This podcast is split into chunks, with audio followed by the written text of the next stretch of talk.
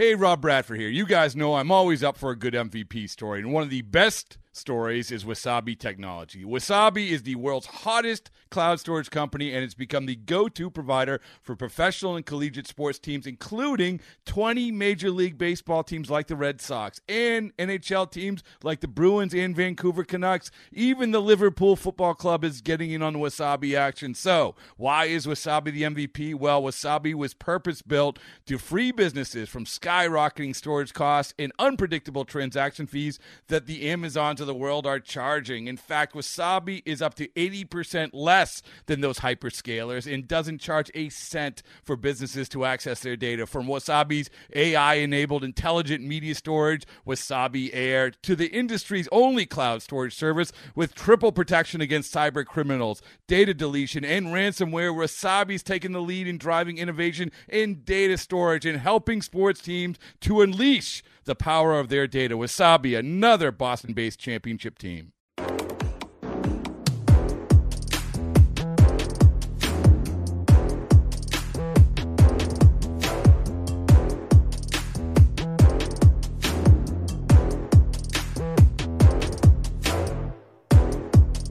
Welcome to the Chatter's Box Podcast. My name is Kyle McClellan, your host, and uh, today we are coming to you from remote. We are doing a video interview with former Cardinal Scott Spiezio, and uh, he has got such a dynamic story uh, of his baseball career and then post baseball career, what he's been going through the last 12, 15 years. Um, I got to know Scott over uh, through Cardinals Fantasy Camp and uh, and got to know his story and has just been remarkable and how outspoken he is and how willing he is to want to help people that have been in his same situation. So if you haven't heard of Scott's story and what he's been through, um, it is absolutely amazing. And I am thrilled to uh, welcome Scott Spiezio to the Chatter's Box podcast. Scott, thanks for stepping into the Chatter's Box. And uh, I'm excited to talk about all things baseball, what you've been doing and going through the last uh, 10 and 12 years that you've been very outspoken about. And uh, appreciate you coming on to the show here um, so that we can have uh, have a discussion about it and uh, and kind of catch people up, Cardinals fans, on what you've been up to. Hey, Kyle, th- thanks for having me. I look forward to talking. You know, I I, I love sharing my story. You know, I, and it's and it's mostly because I I want to help people and give them hope. So yep. hopefully we can do that today. Yeah, and that's been the thing I've been most impressed about. You know, knowing you for a couple years. Uh, you probably don't know it, but we were actually very quickly teammates in 2008 was my first major league spring training. Uh, I think you were in camp for a day, and then you were not in camp anymore after that. Um, and so we yeah. crossed paths very, very quickly. Um, but then reconnected through Cardinals fantasy camp, and uh, you were a part of that a couple years ago. And uh, we just hit it off, and just you know, love your story. Um, obviously, as a kid growing up in St. Louis, uh, watching you, I was in the minor leagues at the time, but watching you be a part of that 06 team, knowing your history, uh, through Anaheim and, and, your time over there. Uh, and then you came to to my charity event last year. Uh, came in town just for that to to help represent our organization and spend time with our our guests there, which was great. And then back at fantasy camp. So um, it, it's great to you know we were never actually teammates teammates, um, but that's what I love about the Cardinals alumni and those fantasy camps is uh, I've gotten to connect with a different generation of Cardinal fans, and I think your story is so dynamic um, that I think you know it's just I think a lot of people remember you here with with the red uh, you know soul patch and, and everything there and your time with the Cardinals. Um, but I think it's important for people to hear what you're doing now. So let's let's jump in. I want to start. I don't think a lot of people probably know your connection to the Cardinals when you were a kid. Uh, you live close by. Your dad had a unique connection to the Cardinals. Why don't you talk a little bit about that first? Yeah. So, uh, and thank you for that intro. I, I really appreciate it, and and I love what what you do uh, off the field with your charity and and everything you do for the Cardinals and the community. So, kudos to you for that. That's awesome. I, I in in about 2008, I was there for a little bit longer in the day. um, and I was hoping to stay, but uh, it, it, didn't happen. Uh, Freese told me too. He's like, you know, we used to take ground balls together in spring training. I'm like, we did. He's like, yeah, you and Glaus. And so uh, it's cool to reconnect. The Cardinals do such a great job uh, with their alumni, and no matter if you played for a day, a year, or or 20 years for them, they treat you the same, and that that's a really cool thing uh, for yep. an organization to do. Um, and and that goes all the way back to to my childhood. Uh, my dad play uh, Ed Spiezio played uh, with the Cardinals from 1964 through 1968. Pretty good time to be playing for the Cardinals. Uh, he uh, he actually was drafted. Uh, well, they were there was no draft. He was a free agent signee um, in 1963. By 1964, uh, July, I think they called him up, um, and he finished the season with them in in July. Uh, that year, he was like four for 12, so he didn't get too many at bats. They had too good of a team, uh, but he was on the on the uh, Cardinals roster and in the dugout uh, for the World Series against the Yankees. And uh, you know, I, I just couldn't imagine, you know, being in baseball, professional baseball for a year, and then you know, facing a, you're you're on one of the greatest teams of all time, and then you're facing another one of the greatest teams of all time in the World Series. And so, they of course won it in '64, uh, '67, and then '68. Um, they ended up losing, and and I heard a lot about uh, um, you know Curt like Lou Brock not sliding at home plate in game five, and then Curt Flood slipping in game seven. And then fast forward to 2006, we're playing Detroit, and Curtis Granderson slips. So another Curt slips in center field, and the ball goes over his head, and it hits his glove, goes over his head. Eckstein gets the, the hit and the RBIs, and we end up winning it. Uh, so it, it, was all for full circle. But um, when I was young, you know, the Cardinals are so great about bringing back championship teams um, that it seemed like I was down there, you know, every other year. Um, and and it was it was really cool for me. I just remember the excitement of coming into St. Louis, you know, coming around the corner because we're about four hours away, th- three hours and forty five minutes, something like that. Um, and I remember coming around the corner and seeing the arch, and when we were still in Illinois, and just the excitement of it, and then you know going to Busch Stadium and and seeing guys like Lou Brock and Bob Gibson and Stan Musial and Bob Uecker and Tim McCarver and just the you know the list goes on and on. Orlando Cepeda, Bobby Tolan, um, and and then of course you know the current team. So Ozzie Smith, you know Pendleton, Herr, you know all Tudor, all those guys. Um, it was just such a a treat for a kid to be able to do that. I do remember uh, one of my favorite things was all the candy in the clubhouse. I was like, oh, look at all this pop and, and candy in the clubhouse. I, I love it. And uh, so I, you know, growing up, it was it was just incredible. You know, having having guys like you know Bob Gibson and, and Lou Brock uh, tell me about work ethic and saying you're not you're not competing against the guys from your hometown or even from Illinois you're competing the guy, against the guys from Dominican Republic and Cuba and Puerto Rico and, and Venezuela and so on and so forth. And uh, and they they said it's easy to get to the big leagues. It's hard to stay there. Because once you're there, everybody wants your job, and and so you better outwork them. And that just stayed with me my whole life. And uh, that's what I every time I I'd, I'd look on my headboard and see my goals, I'd say, what did I do today that got me closer to those goals? And I'd say, man, I better if I didn't do anything, I better work doubly hard tomorrow because the kids down there are, are, really working hard. Yeah, no doubt. Is uh, did your dad ever have any stories about Gibby or Lou or any of those you know Cardinal greats? I mean, he got to play with them for several years. I mean, surely there's some some great stories uh, about that generation. Ah, shoot. I mean, he's he he'll say stuff all the time. Like I'll say, "Hey, did this happen?" or something. Um, there was a, a movie recently called After Jackie, um, which was about the the '60s, and he, you know, he said he told me a great story about uh, the owner buying a hotel because yeah. it was, you know, it was e- illegal um, for them to stay at the same hotel, and you know, Bob Gibson thought they were, you know, joking about it, and uh, he said when that happened, they they all used to get together by the pool and all the wives loved each other and he said it it just made that's probably why they won.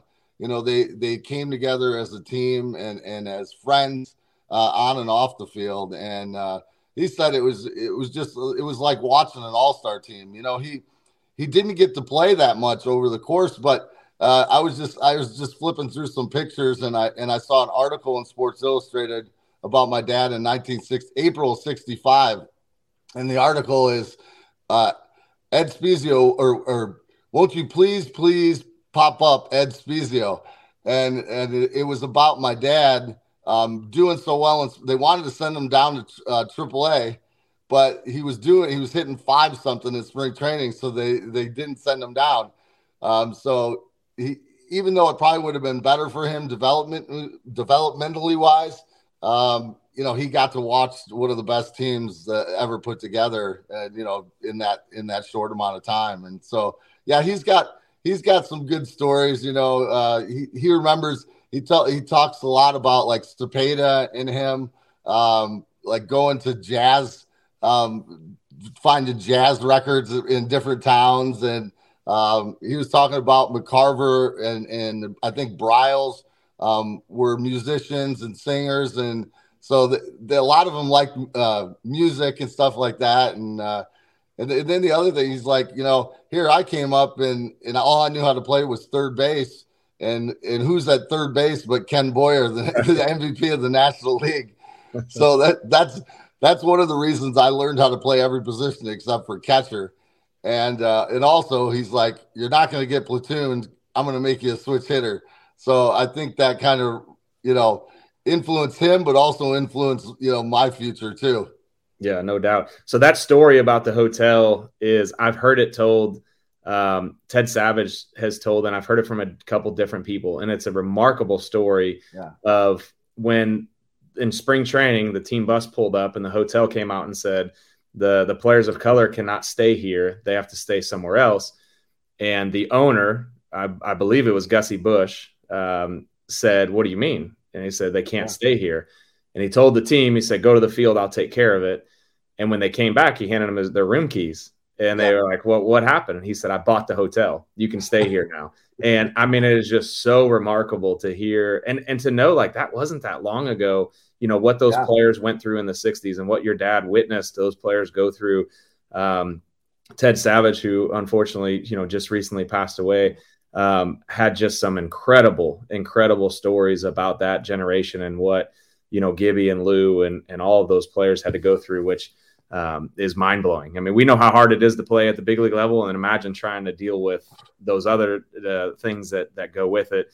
Um, makes you have even so much more respect for for that group and and uh, and what they were going through and and the you know the the stage they were setting for those to come after them to have yep. an easier path was is is remarkable. So I'm, I'm glad you brought that up because it's a it's a, an incredible story.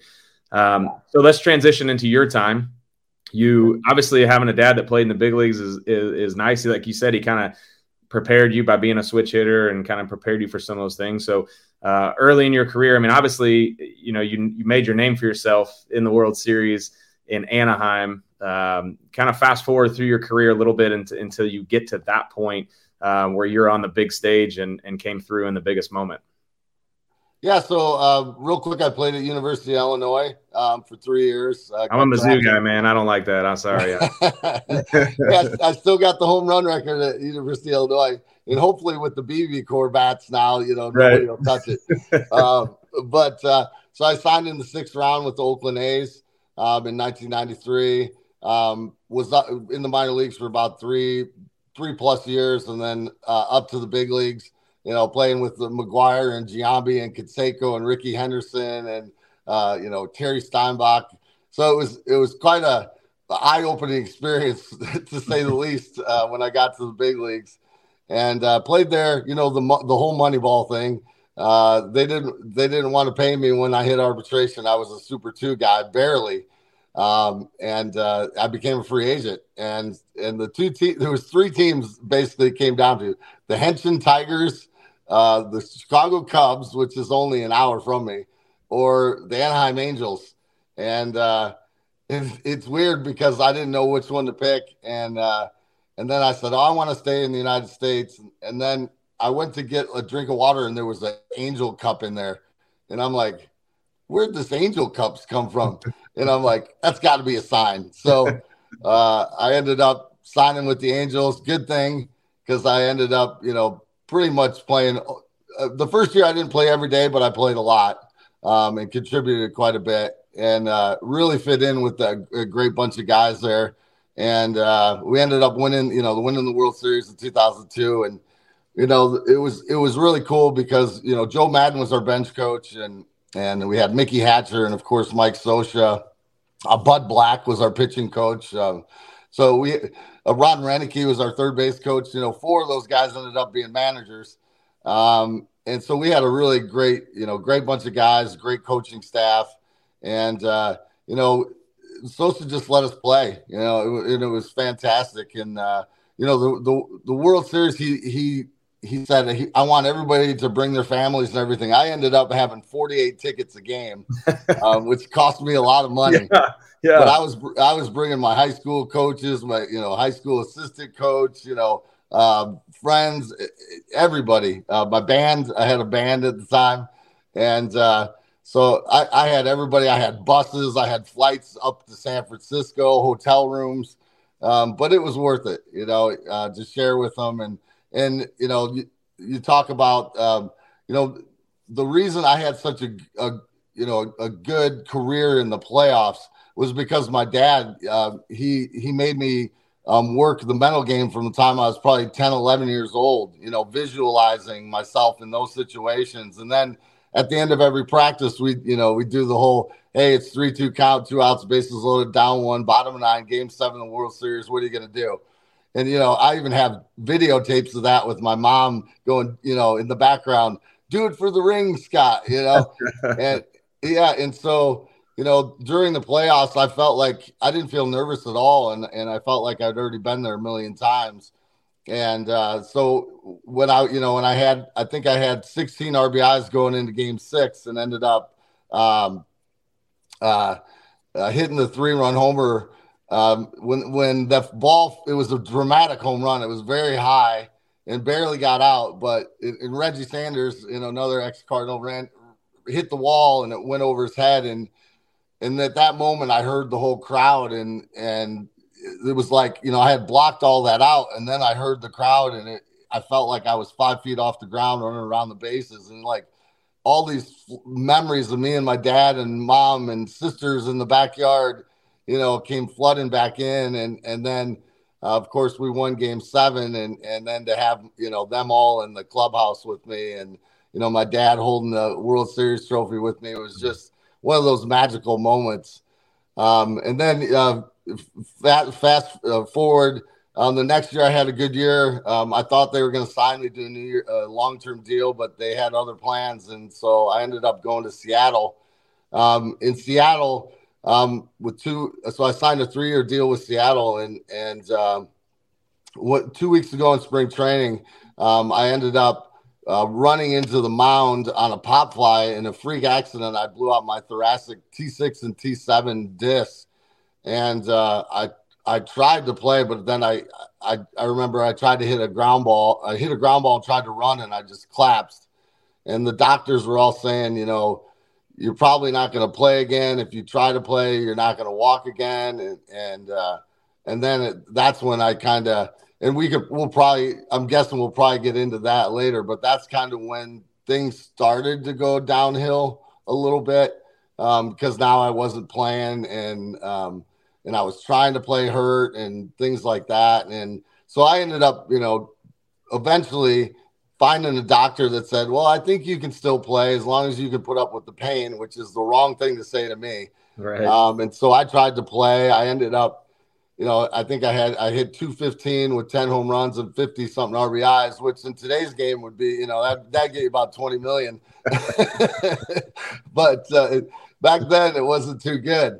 And uh, so the next year, um, um, you know, I, I ended up not playing um, that much. Uh, they brought in Richie Sexson and Adrian Beltre, two incredible players at, at my two main positions. And so um, I struggled through that year only like, boy, I want to say 40, 40 something at bats at most. And, and then they released me and, and I thought my career was over. And, uh, and I was, uh, you know, I'd always prayed for 10 years in the big leagues and, and, uh, I always say I should have prayed for 20, but uh, I didn't. I wasn't there yet, and and then uh, I was sitting upstairs uh, in my place, and and uh, I heard this bang bang bang. It was probably it would have been February. I'm guessing first or second week of February. It was pretty close to spring training starts, and I had gotten any calls, and uh, I hear bang on my windows, and I look out and there's a cardinal keeps running into my window. He's he's just banging. Like I'd come downstairs, he'd bang in the downstairs window. I'm like, that is weird.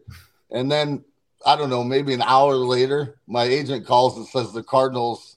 Uh, you know, first I had the cup, the Angel Cup. Now right. I got the Cardinal banging on my window. And he said the Cardinals want to invite you down to spring training, and I'm like, no way. And so I just got this huge burst of excitement and, and energy. And I was kind of down before that. And the first thing I did was go get my hair cut and dye uh, my soul patch red.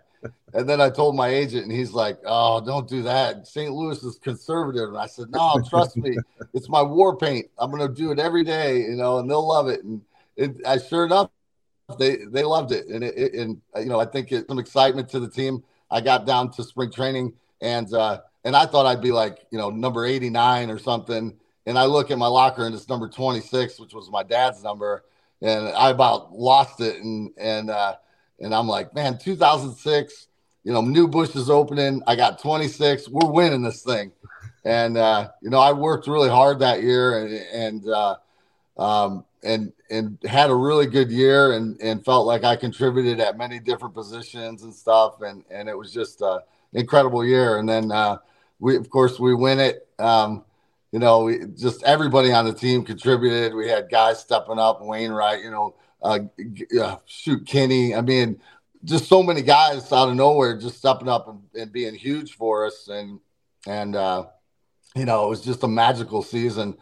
Um, and then 2007, um, you know, opening day was uh, incredible because, uh, you know, with, with things, I ended up getting divorced and stuff. And, and, um, with the stuff back in Seattle, and um, and my dad and I didn't talk as much as we should, and uh, you know he he kind of they're like, hey man, you're making bad decisions. If you're going to keep making bad decisions, we, we, can't watch you do it, you know, and uh, so you know he kind of put his foot down, and the Cardinals called him up. I didn't know it, and invited him to come give me the ring.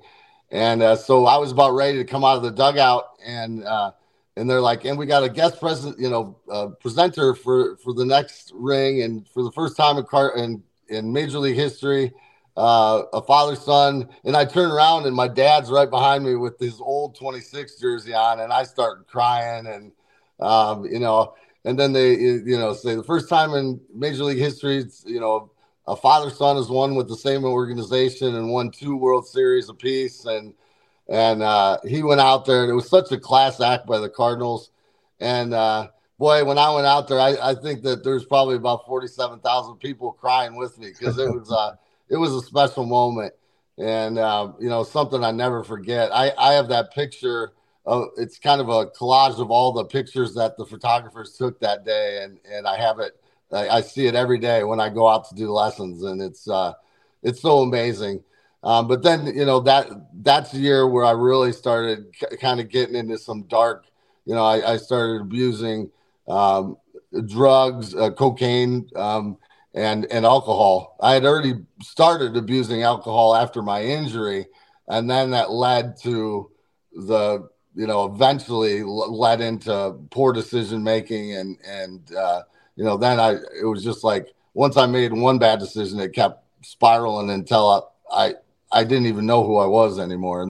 And that was about it. And then you, you saw me in 2008, you know, um, it, I wasn't fixed yet. Yeah. this episode is brought to you by Progressive Insurance. Whether you love true crime or comedy, celebrity interviews or news, you call the shots on what's in your podcast queue. And guess what? Now you can call them on your auto insurance too with the Name Your Price tool from Progressive. It works just the way it sounds you tell Progressive how much you want to pay for car insurance, and they'll show you coverage options that fit your budget. Get your quote today at progressive.com to join the over 28 million drivers who trust Progressive. Progressive Casualty Insurance Company and Affiliates. Price and coverage match limited by state law. It's blazing hot outside. You get in your car to turn on the AC to get cold air pumping, but it blows hot air out. This issue is commonly caused by low refrigerant due to leaks in the AC system. You want an easy, all in one solution that will restore the cold air in no time. AC Pro Recharge Kits. Make restoring cold air easy for even those with zero DIY experience in less than 10 minutes. Save time and money versus going to a shop by picking up an AC Pro Recharge Kit today. Be a pro with AC Pro. part of your story is it kind of slowly started when you were playing. You know, it, it seemed like you know from from hearing your story in the past, you know, very straight laced, uh, not involved in anything like that, and then all of a sudden, you know, one thing happened, and you were still playing, still trying to put up with it, and and at the end, you were you were still playing, but dealing with it um, mm-hmm. In a major way. But it it ended up st- still continuing to compound even even post career yeah. for a long time. Absolutely, yeah. So um, it, after I you know I got hurt in Seattle.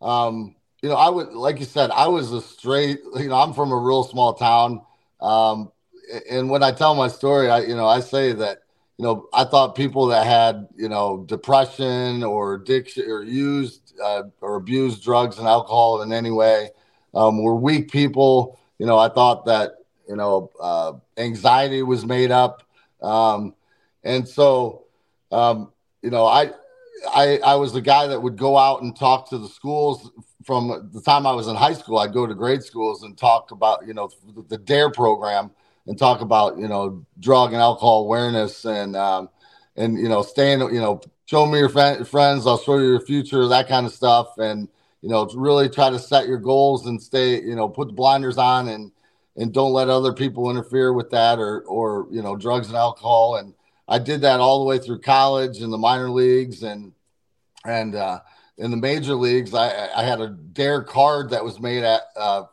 about me and uh, with me on it in uh, in Anaheim. Um, you know, I I remember dare days. I'd be kind of the spokesman and stuff, and so I I you know it, for me to end up getting uh, into addiction just showed me that it can happen to anybody, and and then you know the the whole uh, depression and anxiety, like all that stuff hit me.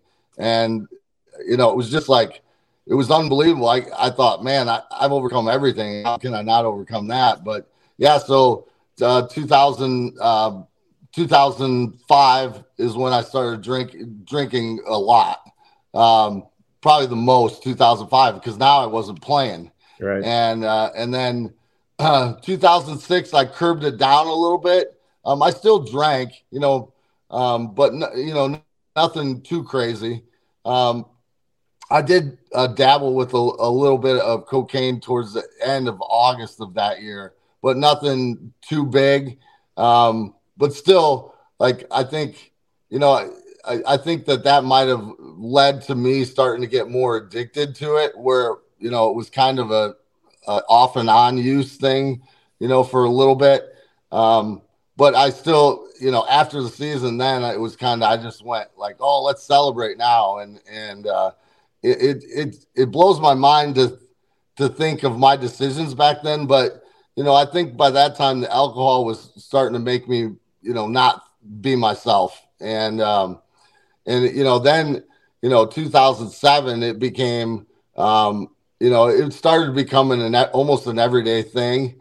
And then you know Han- Hancock passed away, and then you know I kind of used that as a crutch, to, you know, because that I think that affected all of us quite a bit. Yeah, and and uh, and then I started using that as you know because when you're using alcohol, it can it can create depression, you know, and you know same with drugs, it can create anxiety and all this stuff and paranoia and and then you you use more thinking that it's going to help you and it just it just makes everything worse and you know, I was so new to this stuff, I didn't know what was going on. So I kept trying to, I didn't really want to tell anybody because I was afraid I'd lose my job. And I was afraid, you know, what people would think of me, you know, and, uh, so I just kept trying to balance it all the time. You know, one's an upper, one's a downer, and and it was it became basically a hell on earth. And it was uh, constant battling, and you know, me trying to get sleep, and then me trying to get up, and um, and then eventually there was I was hardly getting any sleep,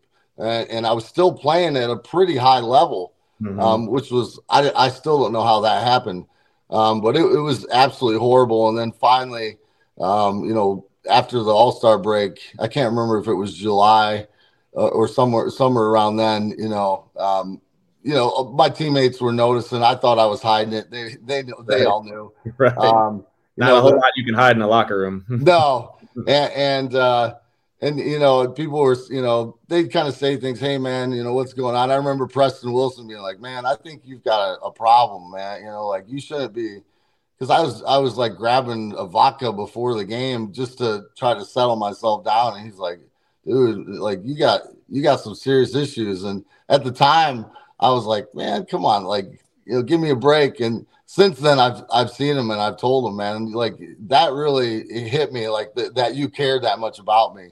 Um, Jimmy Edmonds, Troy Percival, they tried, you know, they really tried um, helping me a bit. You know, Walt Jocketty and Tony were on my side trying to help me.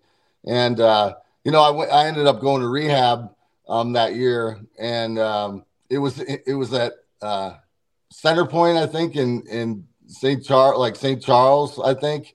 And uh, it probably wasn't the best choice because it was outpatient and everybody knew who I was. So yeah. I wasn't going to, you know, I tried to use an alias at first and then – like two days later, I went out to lunch with this kid, and he goes, "You know, everybody knows who you are, right?" And I go, I, "I figured so," and so I, you know, I really didn't. Um, you've got to open up when you're when you're facing addiction because you, you know, you're trying to hide stuff, and and part of it's getting all this junk out of you, you know, and uh, and so I I went, I held everything in, I came back.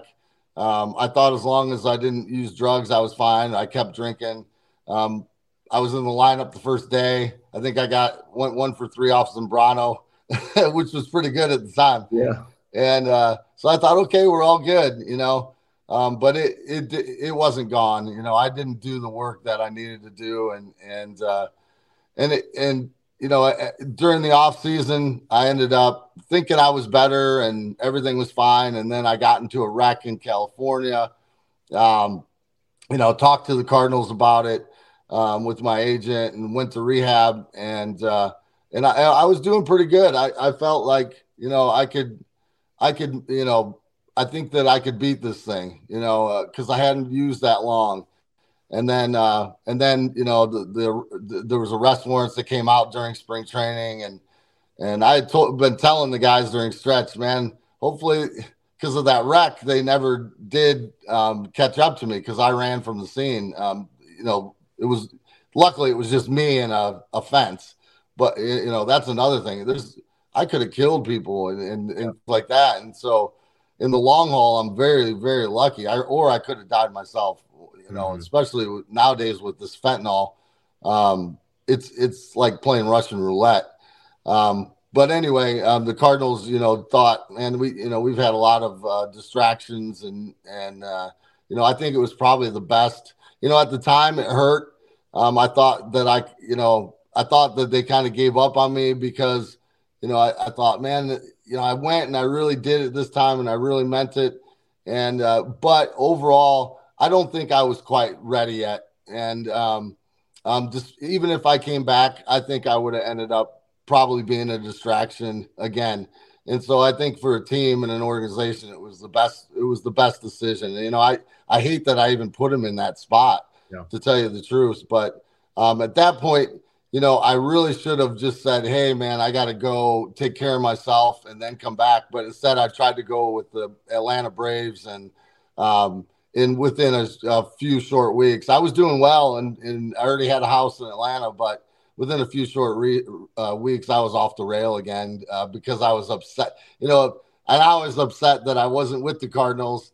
Uh, you know, so close to home and my kids, and so I used that as a crutch and and then boy, like you said, it was it was a battle for a good, you know, boys. That was uh, so that was 2008. I finally I finally quit drinking in uh, April uh, April April 5th at like 5:30 at night, 2018. So 10 years after that, I went to another 10 rehabs and uh, just kept battling. You know, I knew I knew that uh, it wasn't easy. Some people can go to rehab once and be, you know, get through it and never drink again or never use again. For me, I would I would get short uh, periods of, you know, nine months or six months or a year.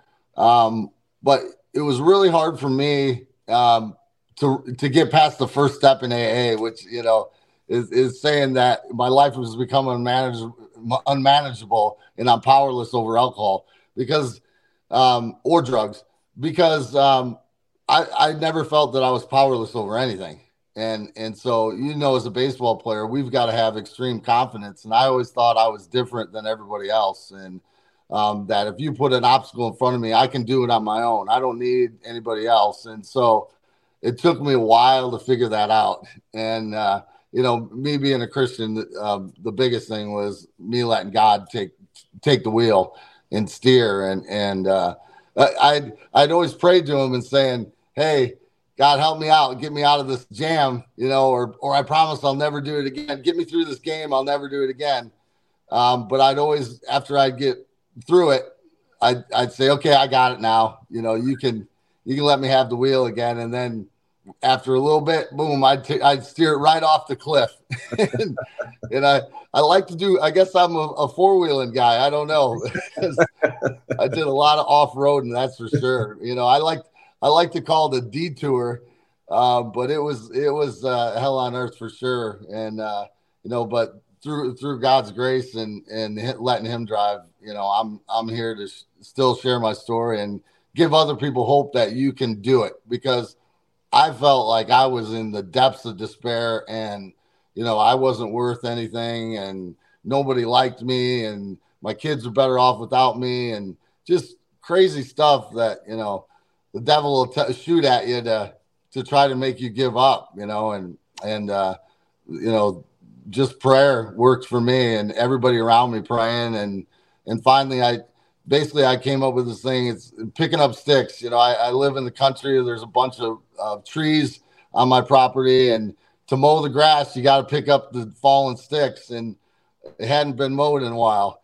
And I said, you know what? I'm going to go outside today, and I'm going to start picking up sticks. And so I picked up a few, and uh, and then the next day I picked up, you know, a bunch more, and then I had a wheelbarrow full, and then I started trimming the trees, you know, so you could get under them and and before you know it, I'm I'm out there and I'm like, all right, we we're making some progress. We're making some forward steps, and and uh, and then I just started getting more and more strength and surrounding myself with great people, and um, you know, and my family started seeing the difference, and my kids started seeing the difference, and and then you know, it. I mean, really, it's a true miracle. You know, I. I had I had gotten sick, you know. I, I turned yellow with jaundice because my liver uh, they thought I might have to have a, a, a transplant, and uh, and then all of a sudden, you know, they gave me a twenty percent chance to live uh, live at one point, and uh, you know, before you know it, the doctor's saying you're you're you look great. I don't. You better thank the guy upstairs because um, we haven't seen anybody turn around like that. And and uh, and then you know my kids and and my dad's and my true friends relationships started getting closer and closer and and then uh, and then I started getting involved in, in baseball and teaching kids and and really and really learned about what's what's the important the most significant thing in life and that's investing in other people. And when I started doing that that's when I really found the joy again is uh, investing in others you know and I, I love it. It's it's awesome Okay, picture this. It's Friday afternoon when a thought hits you. I can spend another weekend doing the same old whatever, or I can hop into my all new Hyundai Santa Fe and hit the road. With available HTRAC, all wheel drive, and three row seating, my whole family can head deep into the wild. Conquer the weekend in the all new Hyundai Santa Fe. Visit HyundaiUSA.com or call 562 for more details. Hyundai, there's joy in every journey. When you need mealtime inspiration, it's worth shopping Kroger, where you'll find over 30,000 mouth-watering choices that excite your inner foodie. And no matter what tasty choice you make, you'll enjoy our everyday low prices, plus extra ways to save, like digital coupons worth over $600 each week. You can also save up to $1 off per gallon at the pump with fuel points. More savings and more inspiring flavors make shopping Kroger worth it every time. Kroger, fresh for everyone. Fuel restrictions apply. I'm glad you brought your your kids and your dad up because I, that's one of those parts I think is so cool. Um, I know it wasn't cool for a while and probably not easy to talk about um, yeah. the relationship and where it was, but the fact of where it is now, um, yeah. I think that is a credit to how far you've come and how those closest to you have truly seen that change and have come back into your life. If you don't mind speaking just a little bit about kind of where that was and where it is now, because I, you know, I know you and your dad did a signing together a couple years ago, and um, you know, me as a father, you know, having two kids, and and me and my dad are really close. I talk to my dad almost every day.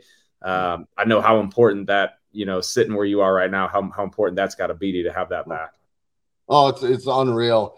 Um, I thought that I'd lost everything. I thought, you know, that I'd never get that back. You know, I should just move to California and just get away from everything, and you know, uh, or just isolate, you know, and not talk to anybody. But um, I remember, I remember the specific thing that happened to me when I was with the Angels, um, and uh, and in in what I said to myself in this situation ended up kind of being my rally call to get better and to, to mend those relationships. And we were playing, it was the first game against the Yankees. Nobody on the Angels had ever been in the playoffs before.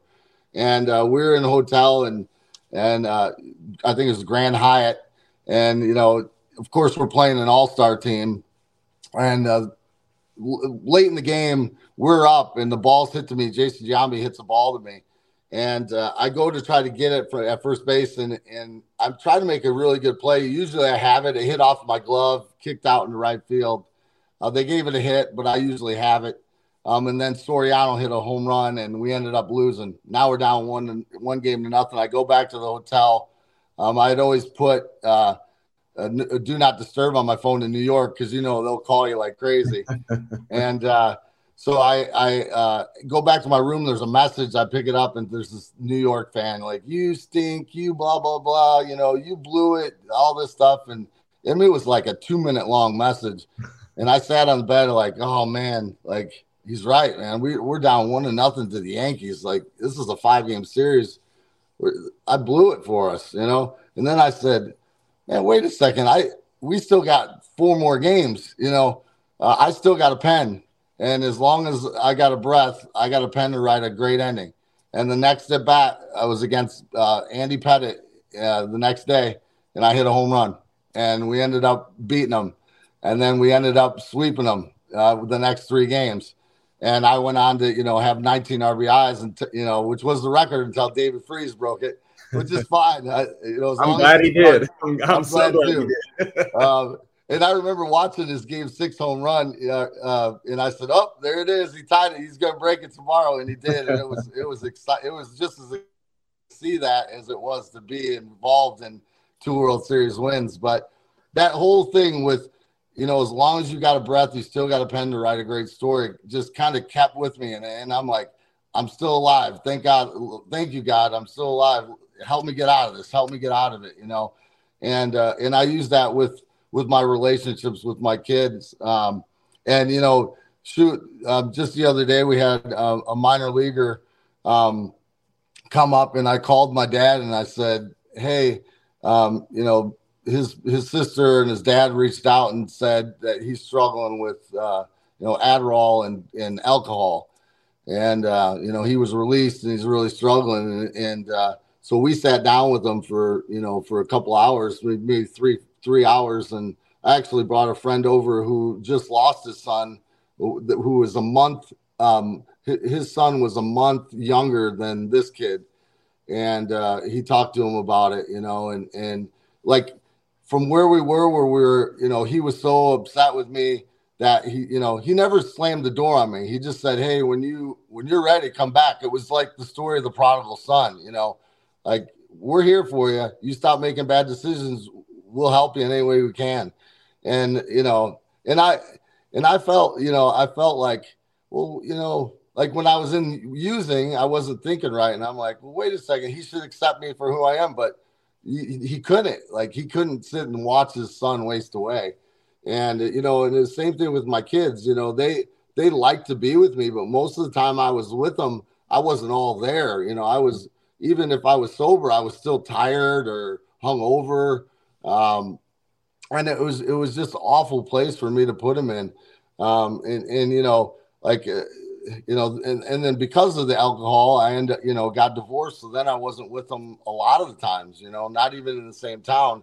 you know, fortunately, when I was with the Cardinals, I was only you know four hours away, so I could come and, and get them. You know, we usually meet halfway, but still, um, I wasn't the same person. And so, you know, my youngest daughter, she never even really knew her real dad until you know 2018.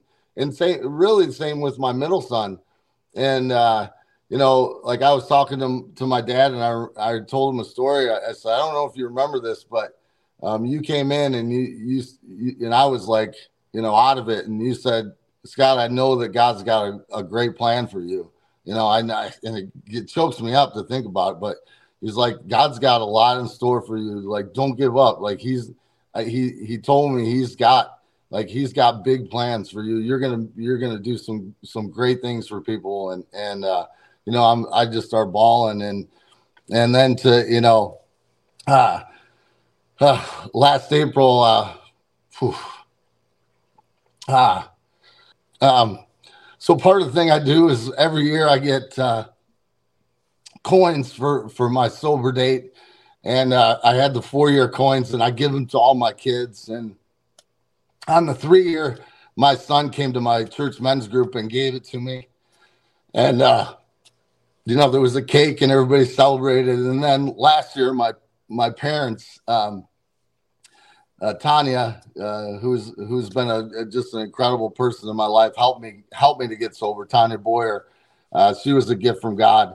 Um, she she does this, and she gave the coin to my parents because I always get one for myself and display it in in the cage um, so kids can see it and parents can see it because I don't hide, you know, what yeah. my past at all or run from it. Uh, and uh, you know, they presented it to me. And it's just one of those moments that's just incredible and just the other day, you know, um, I told my son, I said, you know, like, and I, I told him before, but I said, you know, I am so sorry for like um, not being there, not being there on time, or not being at your games, and you know. And he goes, you know, for a long time I thought it was like my fault, or I was doing something, or I needed to, I should, I was responsible for getting you better. And I said, that is not true at all. Like you did nothing wrong. You are you it's I'm blessed to have you in my life and and uh, we, we we got up and we're we're crying and hugging and he's like I'm so I'm so grateful that you're in my life. I'm so blessed. And I said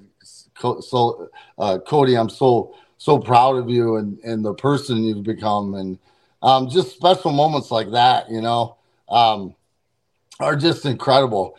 And uh, you know, and then and then to you know to work with people that are suffering. Um, you know, people will come to me and say, "My son," I get you know probably probably a good ten to twelve a week where somebody will reach out and say, "Hey, will you will you call my my brother-in-law or will you call my my son or will you you know would you meet?" And I'm like, "Yeah, let's do it." You know, and um, you know it, it's not everybody makes it the first time, but there are a lot of people that that I've worked with that um, you know through through God is is uh, has has become sober and hopefully maintains a sobriety. Um, and and so yeah, it's it's been incredible um, with the family and and of course I I'm blessed with the, just an amazing family and and kids and um, and and and now we we're all on the same page, which is is so awesome.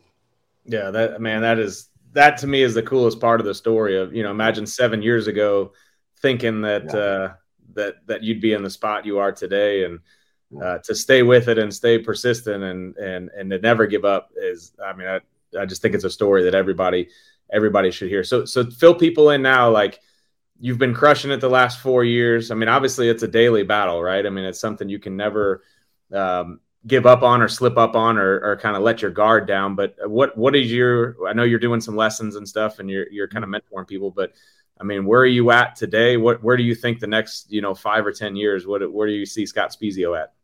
Uh, that's a that's a good question. I I mean, currently I don't um I don't really know exactly where I'll be in five to ten years. Um, that's something I've tried to give up to God and say, hey, where do you want me to be? You yeah. know um, it would be easy for me to you know call the call the Cardinals or the Angels or somebody and and say, hey, can you find me a spot? And you know, for a coach in the minor leagues, try to work my way up. But I don't think that's where he's calling me. At least not yet.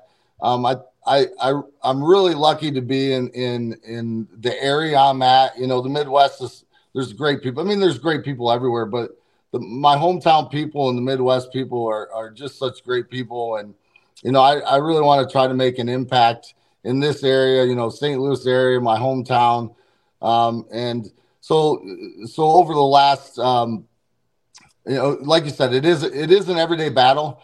Um, fortunately for me, I prayed that God took away my cravings, and I've had no no cravings since since April sixth of 2018, not one, um, which is incredible. But I know serving others is part of how you and and working with uh, alcoholics and addicts is how you stay sober, and because you see what they're going through, and you say, "Man, I never want to get back there," you know. Yeah. And and with my visualization, um, in for baseball I visualized the times that you know the wreck, the times where I got the call from St. Louis saying you're, you're you know you're uh, you're released. Um, you know, seeing the the looks on my kids' faces. You know, for a long time, my my one son called me Scott. He didn't even want to call me dad. You know, because I wasn't a dad. You know, he was more he was more of an adult than me. You know, at ten years old, and and so. Um, it is an everyday battle, and you don't want to put yourself in bad situations or or um, have contacts that have you know bad interests at, at their heart for you. Um, and so I surround myself. You know, I'm, I'm involved with my church uh, um, a great deal. We, Tanya and I lead a life group every Monday night. We we uh, we get together, and it's a great group of friends. And um, and I'm involved with the men's ministry and and things like that. And uh, I, I try to speak at schools in my area about uh, the effects of drug and alcohol, and also about you know um, setting goals and work ethic and things like that. Um, I, I, have a, a, a, few of those coming up, and then I started Spiezio Baseball, um, which uh, I, I, call it Home of Champions because we got four World Series rings between me and my dad, and uh, so I'm always poking fun at the the car, the uh, Cubs fans. I'll say, you know, in another 101 years you guys can tie me and my dad. you know, the same goes with the Sox, but uh, so I have fun with that. You know, I, I try to teach individual lessons with the parents present. Um, and I, and I talk about a lot of this stuff. Um, I talk about what it takes to get there, but also, you know, how this stuff can help you in other areas of your life if you're not a baseball player or you know whatever whatever you go into a lot of these things can can benefit you in life. And uh, so I, I just have a, a lot of fun, uh, and I'm so blessed that people bring them in. You know, I had a parent um, tell me uh, probably about four months ago. He says, you know, uh, a few years ago, I wouldn't even let my kid near you. Like, right. I, there's no way I'd even step foot on your property. And he goes, and now he goes, will you talk? Will you talk to him about you know drugs and alcohol because he's going to be a freshman eh, this yep. year and uh, and he goes, and and also, if he doesn't want to talk to me, can he just show up here and you know if he's in trouble or can he call you? I said absolutely. So you know the the trust factor is is so cool too that you know people people are trusting me with talking to their kids about this and and they're open to it you know because they the people remember my story here and they knew that I was straight as an arrow and so they're like man if if this can happen to the, him, this can happen to you know me or my kids, and so um, that's why I think it's so urgent, especially with the fentanyl thing now, um, that we we discourage kids from even trying it or anybody. Um, you know, same with you know Adderall and and and Xanax and all these other pills, and you know now they're counterfeit, and they they're a lot of them have fentanyl in them, and um, it, it can take you can do it one time and, and you're done, and yep. and so that's why it's such an urgent thing for me. And and um, yeah, it's been it's been really cool. And and what's neat is you know the the Cardinals have, have called me back to do fantasy camps. Um, the Angels, you know, asked me to come out for instructional league last October. Um, they want me to play in the Hall of Fame game uh, in May. The Cardinals want me to come back in in September and do a fantasy camp. And then the, the the coolest thing of all, which I just can't even believe, is uh, and it chokes me up thinking about it too. Uh, how far God has has taken me, um, you know, to serve Him.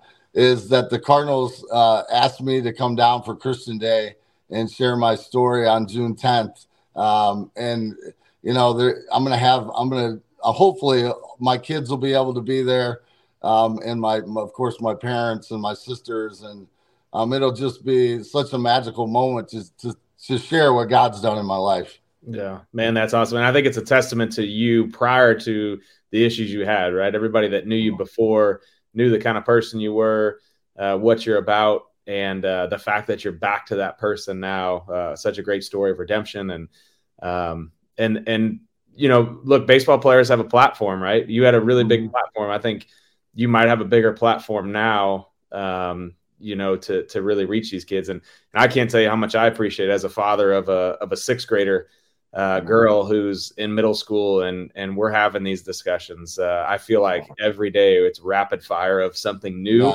that's coming up or changing or that she's exposed to, and um, trying to get out ahead of those com- uh, out of those situations and scenarios and have those conversations. Um, and somebody like you that's open, uh, and that's what I respect the most about you is is the fact that it's hey I've been through this. Um, but I'm okay talking about it and uh, and want to use it for for good for other people. And and so uh, I can't thank you enough for your time, uh, for your honesty, for being open. Uh, and I love the fact that you're back involved uh, with the Cardinals and in in ways here and there. And I think we're going to be seeing a lot more of you as uh, the more you get involved, the more people are going to want to be around you. And um, so thank you for stepping in the Chatter's Box and and spending the time with us today. Uh, so again, my name is Kyle McClellan. I'm the host of the Chatter's Box. We have uh, a whole list of episodes. If you have not listened, uh, we had Whitey Herzog last month. You go back to last year, we have Albert Pujols for an hour and a half, Adam Wainwright, Yadier Molina, all kinds of people. You can uh, listen to the, the Chatter's Box podcast on any podcast platform. You can also watch it on the Cardinals YouTube channel, and uh, and you can see all of them in person or listen to them on any platform that you get your podcast. So, Spees, thanks again, man. Thanks for uh, being a part of this, and uh, wish you the best of luck. And I know we're going to be in touch going forward. Thank you so much. Thanks for letting me share my story. Love you, brother. Hope to see you soon. Appreciate it, man. Love you too, man.